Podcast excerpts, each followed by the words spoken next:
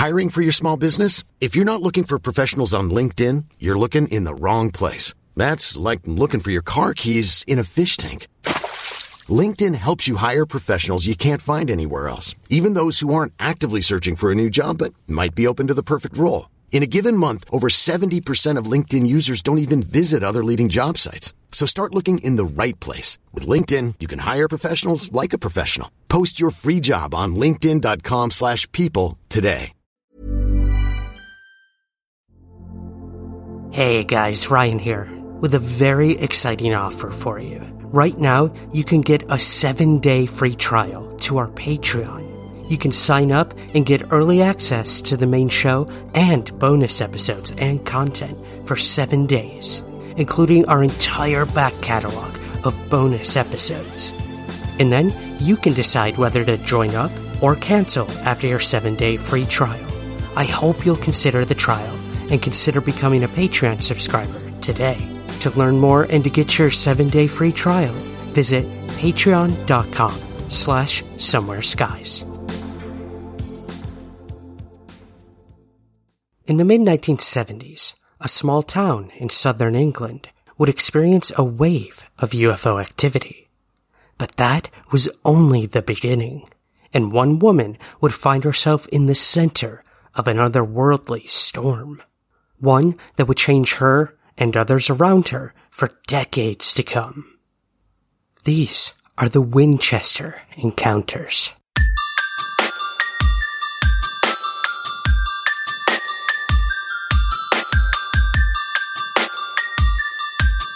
This is Somewhere in the Skies with Ryan Sprague.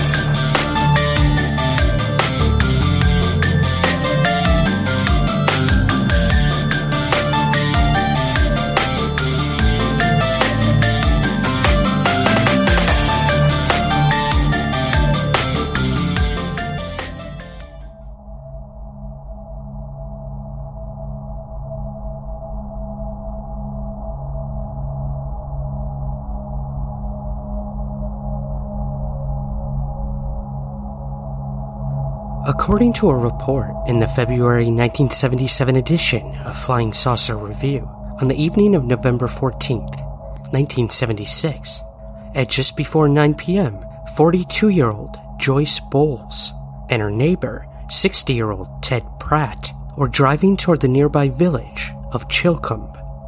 As they were making their way along the road, they each spotted a strange orange light that appeared to be hovering at a relatively low altitude over one of the fields at the roadside. As they continued along the road, hedges and trees temporarily blocked their view, but the light soon became visible again. At this point, they came off the main road, turning left onto a quiet country lane. As the road was smaller, Joyce reduced her speed to somewhere between 20 to 25 miles per hour. Suddenly, with no warning, the car lurched to the right and the engine revved all on its own. As this was happening, the pair could feel some kind of heaviness in the atmosphere around them, as if some unknown force was pressing down. When Joyce looked out the window, she could see that they were now on a patch of grass to the side of the road. Even more concerning, she was struggling considerably to maintain control over the vehicle.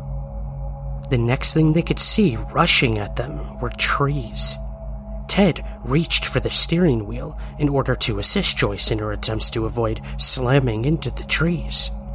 Then, the car suddenly came to an abrupt stop against something that Ted described as an invisible barrier which appeared to bend slightly before halting their progress. After taking a moment to bring themselves to their senses, Joyce and Ted turned their attention to the windshield. There, in front of them, was a cigar shaped object hovering. They could see what appeared to be a cockpit area where three humanoid figures, or at least the head and shoulders of them, appeared. They would recall that through the windows as they viewed, the figures had the appearance as if they were sitting on a bus, one behind the other. They further recalled that the craft was now only very slightly above the ground, and there was a strange mist like substance beneath it. Ted would further recall that it appeared to be four jets blowing out gases that were supporting the craft. One of the figures, according to Joyce's recollections, left the object and began walking toward their vehicle. At the same time, a strange kettle like whistling began. The closer it got, she could see the figure was wearing what looked like a silver blue boiler suit that stretched up the neck that Ted recalled shimmered as if being shaken by the wind. Neither witness could recall the clothing having any buttons or seams. Before they realized it, the figure was at the driver's side of their vehicle, as if it had simply materialized and stared in at them. The entity appeared almost entirely human, aside from its red eyes. Joyce estimated he was around six feet in height and had long, blonde, whitish hair and a full beard on his face. When Joyce looked behind the bearded man back to the hovering craft, she could see three figures, all of which were now watching the scene before them. She turned her attention back to the figure, noting that he had a horrible look on his face. Interestingly, Ted would recall feeling completely the opposite, describing having feelings of peace and tranquility. This bearded humanoid continued to look in at them with its red eyes, and then it turned its attention to the dashboard before heading to the back of the vehicle. As the figure began to walk around the vehicle, it appeared to Joyce that Ted was going to get out of the car forcing her to lean over and prevent him from doing so. It was at this point she happened to close her eyes for just a moment. When she opened them, both the hovering object and the strange bearded figure were gone. Joyce and Ted took a moment to gather their thoughts naturally. Then Joyce started the car and, after putting it into first gear, attempted to set off. Joyce and Ted arrived back home at 9:25 p.m., with Joyce immediately telling her husband of the bizarre encounter. In turn, he would contact the local BBC station to see if they had received any other reports. As a result of the conversation, Joyce would appear on the BBC's news show the following day. This is where we see the large orange light. Mm, that's right, yes, we did. Yes, on their left. On the left here. Yes. And then, Then it disappeared, and I am coming up to it now. It appeared again here. But right. it started hovering down below the back of these trees and the hedges here. We came on down the road for another quarter of a mile, maybe a bit more. We turned sharp left to come into Chilcombe Lane.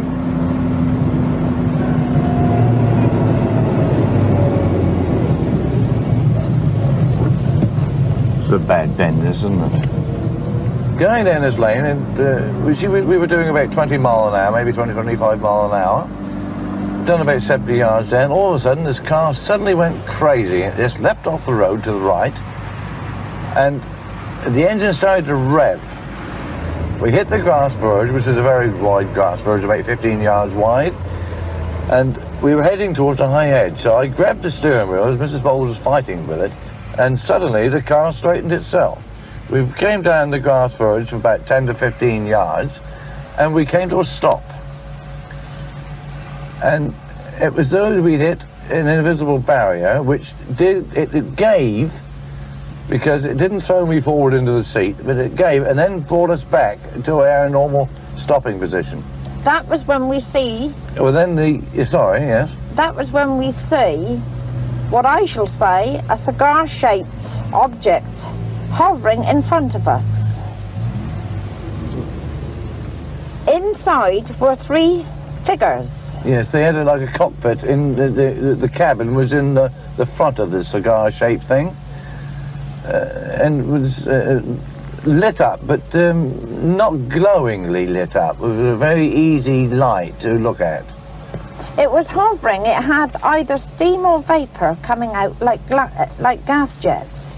Then I see one of these figures get out of this thing, this Yeah. object, and it started walking across towards me. Yes, it was. Now, as it was walking across towards me, I heard a whistle. Which and I didn't so hear. it's like a, a whistling kettle starting to whistle. Now, he had on like a boiler suit, but it was with a polar neck collar. He had a seam down on his right-hand side.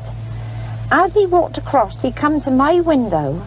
He put his arm on the roof of my car and looked in. Now he was a tall man, roughly six foot one, six foot two. He had pink eyes, which were very piercing. He had sideboards and a beard, which met. He looked in at me, then he looked at Ted. After looking at Ted, he looked at my dashboard. And as he was looking at the dashboard, my car engine started up. Now the car ignition keys was turned off. And as the engine started up of my car, my lights were my headlights were four times powerful than what they normally are. Which Which was it was just like a glow of white. I see a movement of this figure. Oh, by the way, I grabbed Ted. And I said, no, Ted, don't get out, don't get out, because he wanted to get out. And I just literally wrapped my body round Ted. And then I opened one eye, because I'd had my eyes shut. And I opened one eye and I said, look out, Ted, he's going round the back to you. I see a movement, thinking he was going round the right, all the way round my car. Ted looked over his left hand and shoulder to have a look around to see if he was coming round. And my words were, don't open the door, Ted, don't open the door. But while Ted was looking round and me huddled to him with my eyes closed, the figure disappeared with the object. After starting, after it gone, after a few seconds, which seemed hours to us, I started, Ted said, well, let's go. Oh, he asked me if he could drive. And I said, not likely. It only meant because it meant me getting out of my car. I put it in first and started off, but we could not move. It was as though as we were still hitting an invisible barrier. Well, I put her back in neutral and waited for a few seconds, and then I started off again. And we went off perfectly normal in the car.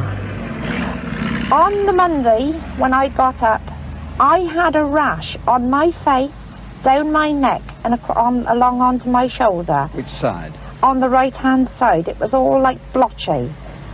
It could have been a nerve, nerve rash or it could have been where that gentleman was stood by my window.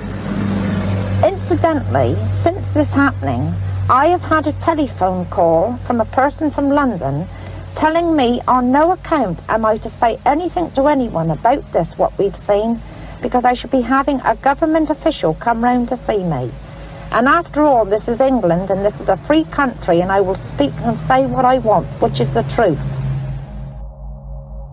Physical effects would appear several days after the event, when Joyce discovered a strange rash on the right side of her head and shoulder. But even more concerning, she would receive an ominous phone call from a person claiming to be from the government, who issued her a blunt warning not to speak of the encounter. A short time later, the man called again, once more issuing the same warning to her. Ultimately, Joyce ignored this warning and spoke of her encounter to the local and national press. The Daily Mail newspaper would even conduct its own investigation into the incident, finding multiple other witnesses from the area who also claimed to have seen the same object that Joyce and Ted had reported. The subsequent encounters, however, would take an even stranger and more mysterious turn. And her story would become not just a local interest, but a national one. Around six weeks after the incident, at around 6.30 p.m. on December 30th, 1976, Joyce and Ted were making the same journey as they had that November evening. Not only would they witness an almost identical craft, but they would suddenly find themselves on board with the strange figures they had previously witnessed. A short time later, they both heard a whistling sound, the same whistling sound they had noticed during their November encounter. The car began to rock and rattle as if something else was controlling or manipulating it. Then things went blank. And the next thing they realized, they were standing outside the car. They weren't, however, on the road, but inside a strange room. As they looked around, they concluded they were inside the craft. Inside this room were three humanoid figures, most likely the same figures they had seen during the first encounter. They were dressed in the same attire, only this time Joyce recalled that they were also wearing shiny silver boots. And now she was much closer and claimed the material of the clothing reminded her of tinfoil. In the middle of the room was a large bottle like structure that rose up from the floor. This was wide at the bottom of the structure and tapered off at the top. There were also strange black and yellow rings around this structure. Joyce recalled thinking that perhaps this structure could be some sort of propulsion for the craft. The humanoids would speak with the pair, using broken English but perfectly able to make themselves understood. They would inform Joyce and Ted that they meant them no harm and that they had nothing to fear. The pair were shown all manners of devices and even star charts. Their memories of the rest of the encounter, however, were sketchy at best. They recalled being taken back to their car, but when they came to, they were on the road that was unfamiliar to them at this point. Perhaps interesting, while Joyce felt a sense of calm following the incident, Ted had an uneasy feeling as if his memory was preventing him from recalling something ominous. Around five months later, in May of 1977, Joyce would find herself in the middle of another encounter.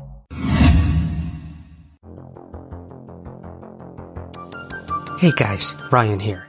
When I'm not making the Somewhere in the Skies podcast, I am listening to podcasts. And one of my favorites since the very beginning has and continues to be the Paranormal Podcast with Jim Harold. Do you like conversations about UFOs, ghosts, cryptids, and the unexplained? The Paranormal Podcast, which launched in 2005, is the longest running podcast of its type on the internet. The show harkens back to the best of paranormal media over the years. Shows like In Search of and Unsolved Mysteries. My favorite aspect of the show is that every week it's something completely different.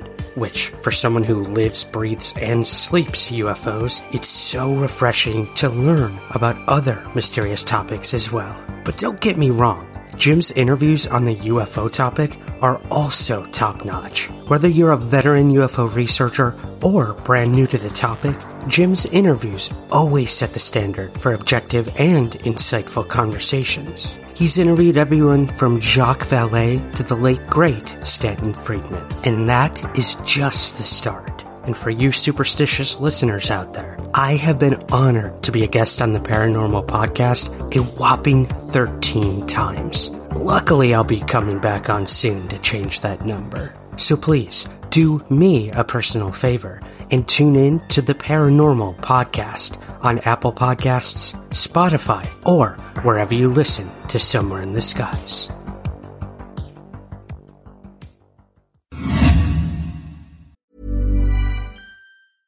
Ryan Reynolds here from Mint Mobile. With the price of just about everything going up during inflation, we thought we'd bring our prices down.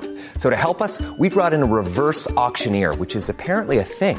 Mint Mobile unlimited premium wireless. Ready to get 30, 30, bit to get 30, bit to get 20, 20, 20, bit to get 20, 20, bit to get 15, 15, 15, 15 just 15 bucks a month. So, Give it a try at mintmobile.com slash switch.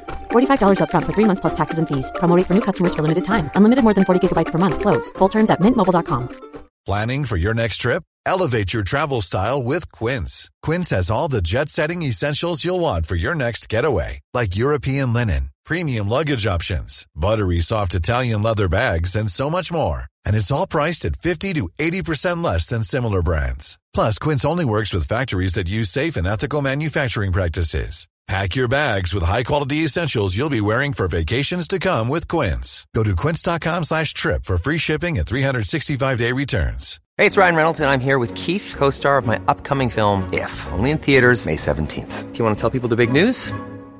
All right, I'll do it. Sign up now and you'll get unlimited for $15 a month in six months of Paramount Plus Essential Plan on us. Mintmobile.com slash switch. Upfront payment of $45 equivalent to $15 per month. Unlimited over 40 gigabytes per month. Face lower speeds. Videos at 480p. Active Mint customers by 531.24 get six months of Paramount Plus Essential Plan. Auto renews after six months. Offer ends May 31st, 2024. Separate Paramount Plus registration required. Terms and conditions apply if rated PG.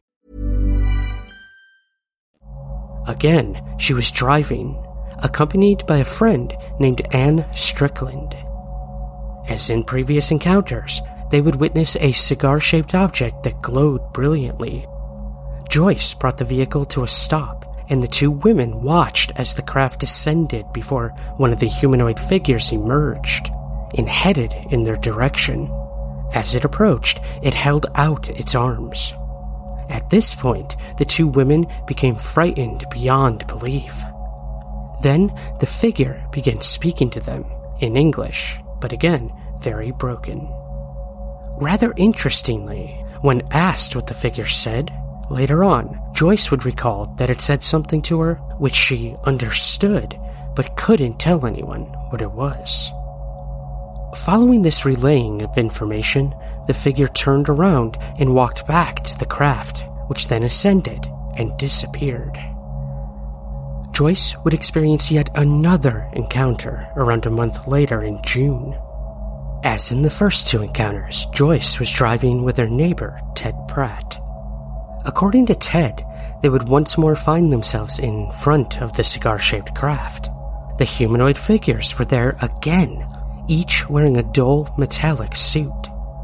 Once more, some kind of communication and relaying of information took place, with one of the figures issuing warnings of various wars, as well as damage that humanity was doing to the planet.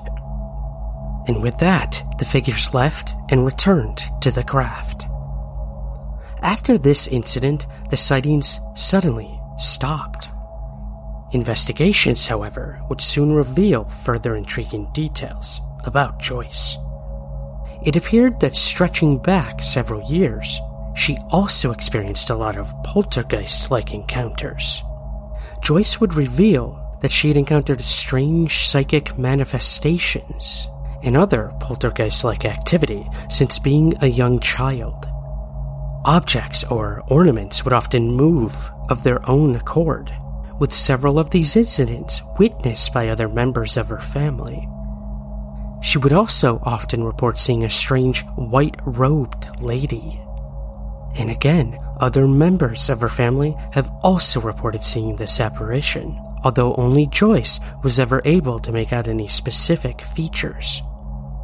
It would appear that a particularly interesting and unnerving series of events unfolded four years prior to her encounters of late 1976 and early 1977, when in 1972 she began to see several ghosts in her home, even going as far as to reach out to the local church to perform an exorcism, two of which actually went ahead. She would recall to a BBC reporter that she had seen a lady who appeared like a nun in her bedroom, elaborating that this apparition was dressed all in black and was seemingly standing at the edge of her bed. What's more, she would see similar figures over several weeks, each of which bringing a sense of evil with it. Even in the nights leading up to the first UFO encounter in November of 1976, Joyce recalled seeing a strange, shadowy figure at the top of the stairs in her home. Although she didn't think of it at the time, following the series of encounters, she began to contemplate whether this figure was, in fact, one of the humanoids from the craft. Investigators also uncovered several other sightings around the same time of the first encounter in November of 1976. One Mr. and Mrs. Haynes, for example, claimed that they had seen a silver suited man near one of the local markets, only about seven miles from Joyce and Ted's encounter. There were also several other people who, while not seeing the occupant, did witness what would appear to be the same object. Sandra Wheeler claimed that she had witnessed a glowing orange object that was hovering near Horton Heath. while one Maureen Loyley claimed that she had watched a very similar object for around 20 minutes from Winchester.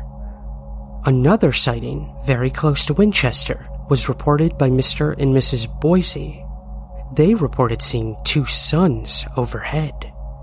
The day before Joyce's first encounter, at around 7 p.m. on November 14th, in Southampton, one Mr. Baker saw a huge orange disc moving across the sky while he made his way to a friend's house.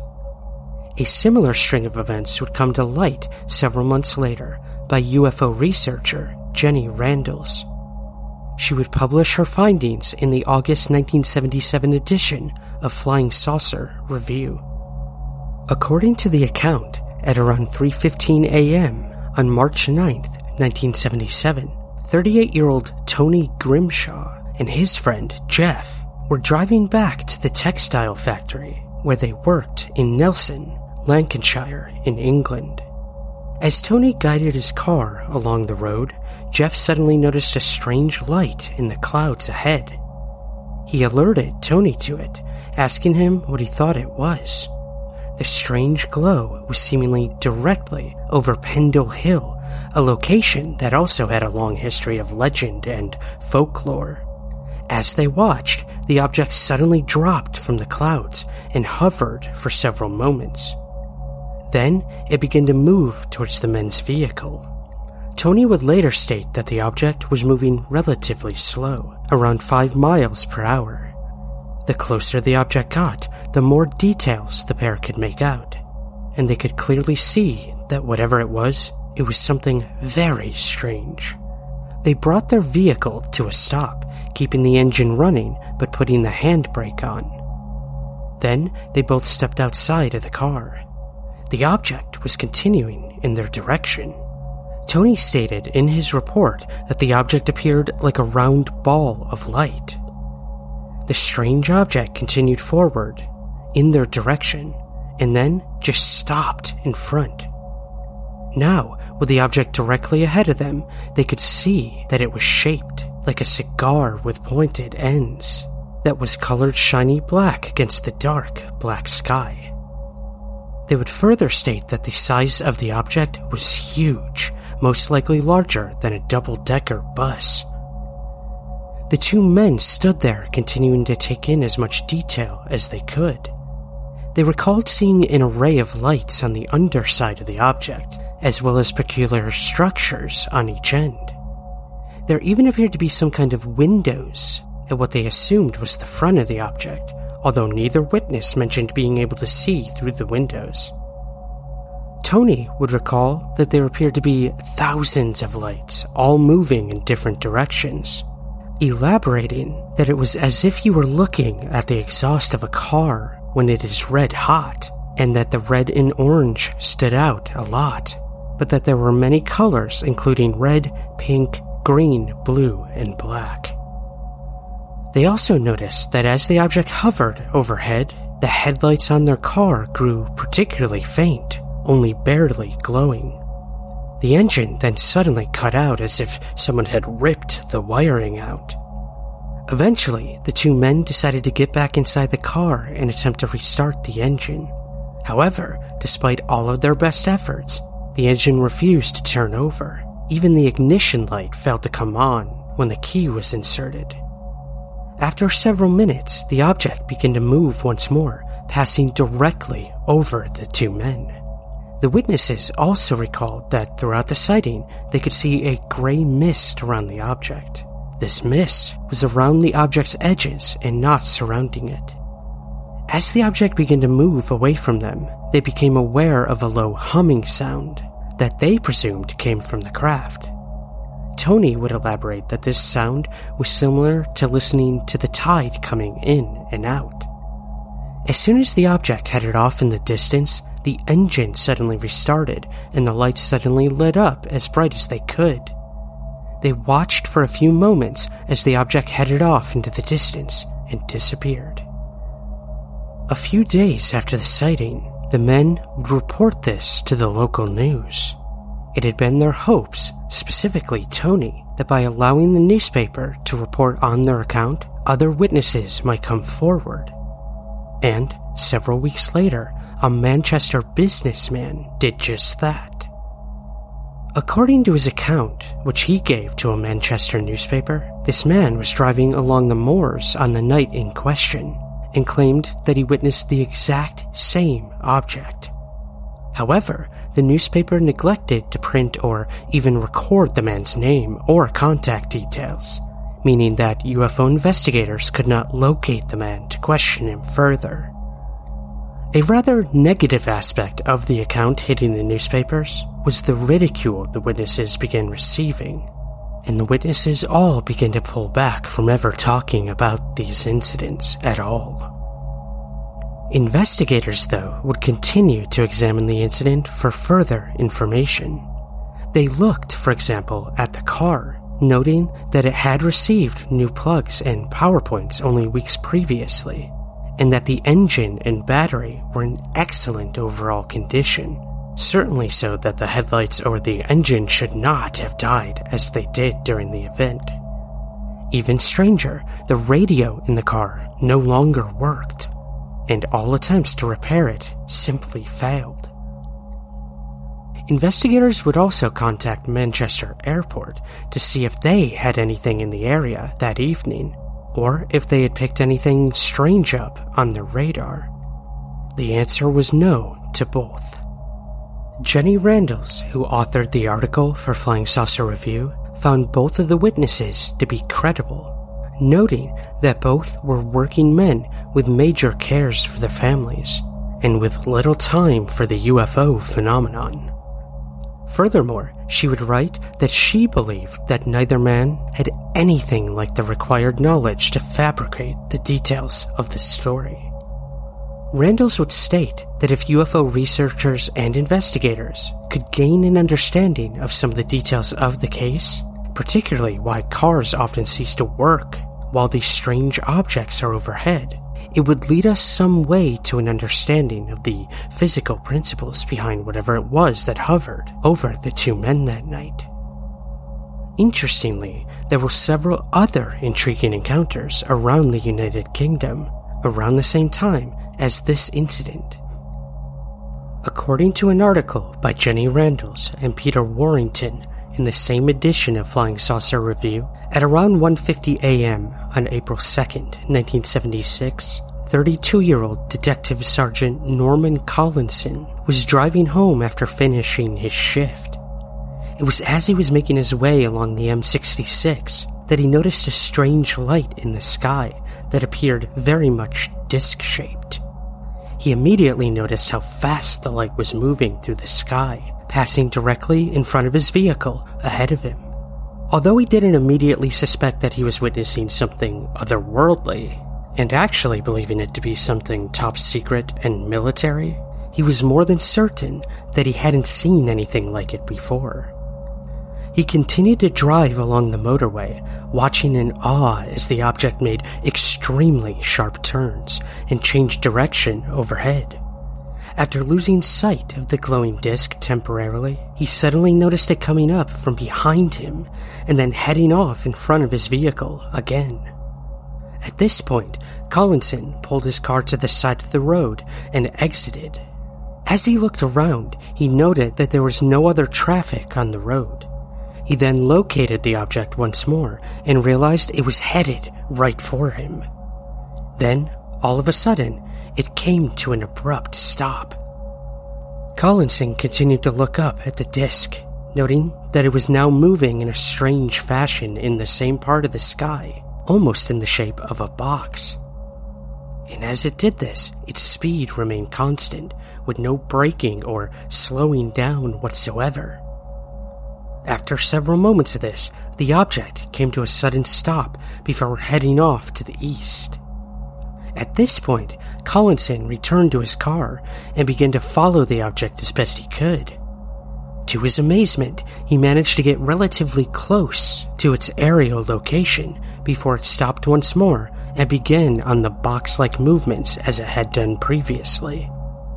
As he watched this second aerial display, Collinson looked around, hopeful that he would spot another motorist who might also have been witness to the bizarre events. However, to his dismay, he realized he was the only person on the road yet again. The object once more came to a stop. However, this time, instead of heading off slowly into the distance, it disappeared over the horizon in the flash of a second. Collinson would later recall that this last acceleration was instantaneous, leading him to believe that the object was not a top secret military aircraft at all, but something much more out of the ordinary. Collinson would make a report of the sighting to the Ministry of Defense, who, while taking his report, gave the impression that there would be little, if any, investigation. Perhaps with this in mind, Collinson also contacted Manchester Airport, asking if they could look into the sighting and match it with any radar readings. And although they did take the details from him, they would fail to get back in touch, and Collinson was left with more questions than answers. Whether there was any kind of connection between all of these encounters remains open for debate. What is certain is that these are only a tiny fraction of the encounters that are on record, many of which are buried within old editions of Flying Saucer Review and newspaper reports, perhaps in danger of being forgotten. Even if the alleged encounters of Joyce Bowles were of a manufactured nature, if only in part, it would appear very much that the initial encounter was genuine, if only due to the many corroborating reports that were unearthed in the investigations that followed. And of the other encounters, they all appeared credible. And it also would appear that there was almost certainly something strange in the United Kingdom during this time. Indeed, for much of the mid to late 70s, UFO sightings in the UK appeared to increase significantly, proving once again that the United Kingdom is a haven for UFO activity. And, perhaps as always, the answers to these mysteries lay somewhere in the skies.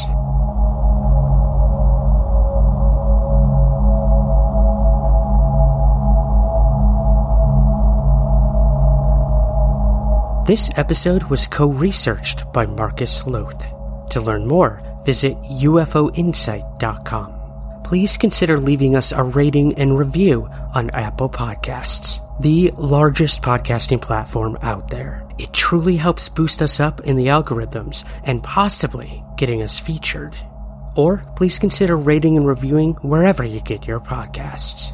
We have some brand new designs in our merch store, including the book cover for stories from Somewhere in the Skies. Head on over to T Public and check out our merch. That's teepublic.com or visit the link in our show notes. We're on Twitter at Somewhere Skies and Instagram at Somewhere Skies Pod. Thank you as always for listening. And remember, keep your feet on the ground, but never stop searching somewhere in the skies.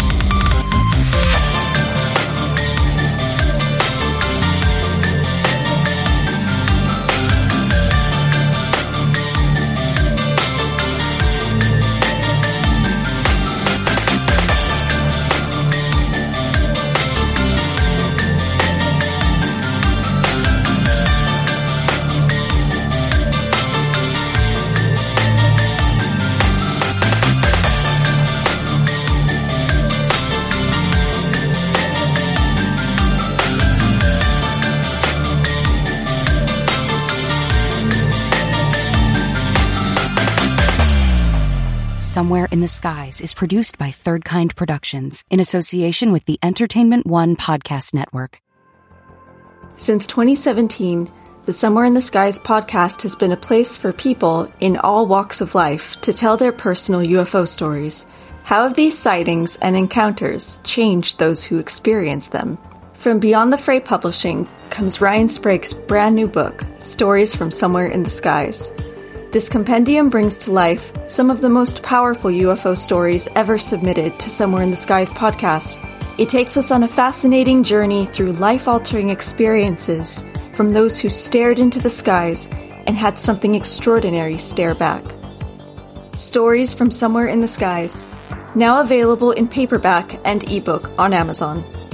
Order today from the link in the show notes or visit Amazon and search for Stories from Somewhere in the Skies.